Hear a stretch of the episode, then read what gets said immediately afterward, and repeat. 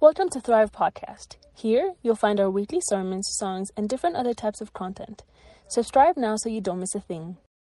In chapter 2, you get to see him talking about do not do anything in selfish ambition. And then he goes like, in our relationship with one another, let's have, let's have the, cult, the, the nature of Christ who being in very nature God did not consider equality with God and goes on, goes on, right?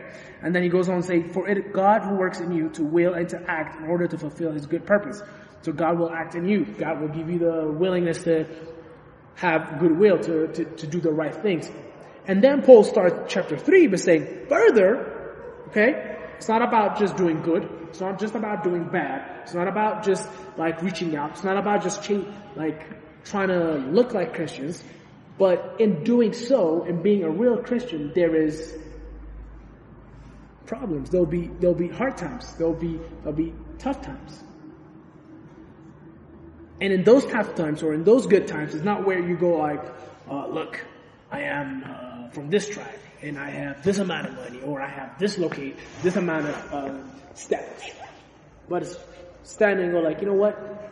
I got Jesus on my side. And Remember when we talked in the beginning, Jesus is not just a God that sits on a throne and goes like, plays chase with us. He's a partner. Does it make sense? What do you do if you have a partner? Do you just decide on some things? No, you talk to your partner. If me and Kudzi were to invest in something, and Kudzi doesn't want to invest in, in anything with me, but we were to invest in something, do you think I would take our money and invest it somewhere without talking to him? Would that be the right move? That'd be a wrong move, right? That'd be a bad move. That doesn't show partnership. That doesn't show trust.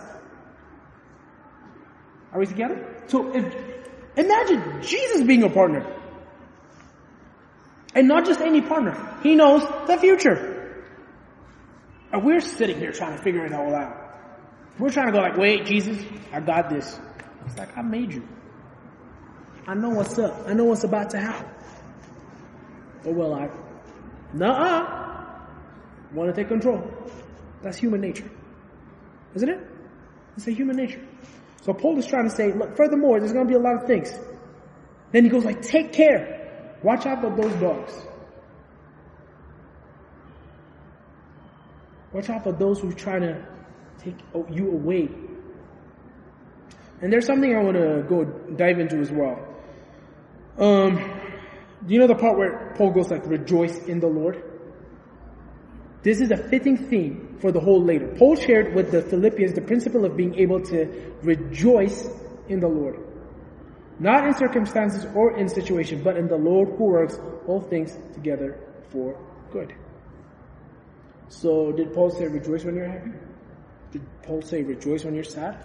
Did Paul say rejoice and rejoice in the Lord at any time? If my joy if my love for Christ depends on the circumstances, then there's a problem. It's God who gives and that takes away. And yet, praise be the name of then he goes on saying, beware of the dogs. We just read that earlier. This was a harsh reference to the troublemaking legalistic, legalistic who attempted to deceive the Philippians. Dogs is exactly the term for contempt Jew, Jews who would use, who would use against Gentiles. Paul said a lot by using this word again these Jews influenced legalists. The herd of dogs which prowl about eastern cities without a home and without an owner, feeding on the refuse and filth of the streets, quarreling among themselves, and attacking the passerby, explain the application of the image. That's what dog means. Don't be like the dogs. Go in a pack. Eat what's left over. And then fight amongst each other. And try to bring fights within a group as well.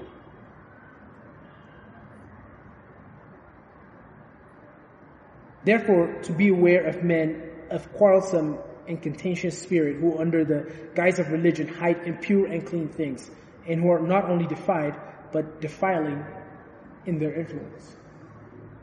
As Thrive members, as people, as Thrive, setting ourselves and impacting our area of influence. So are you influencing as a Christian or are you influencing like a dog? according to Paul's description?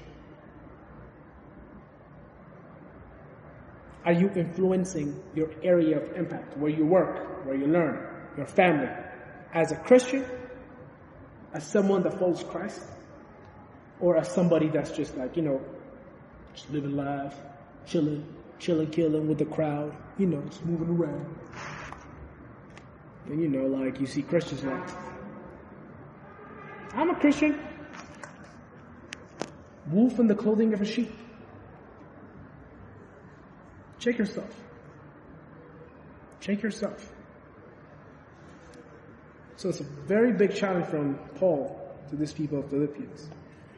He's not just sitting down in prison and go like, yo, I'm in prison and this is no good, blah, blah, blah. He's like, no, wait, look, I gotta encourage these people. I gotta tell them what's up. I gotta tell them what got me to prison.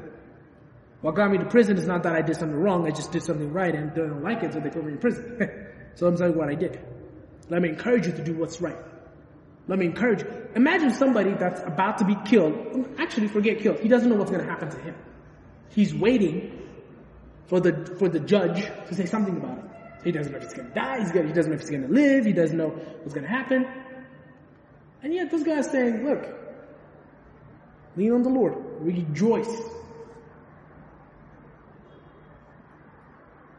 So that's what I have for us today.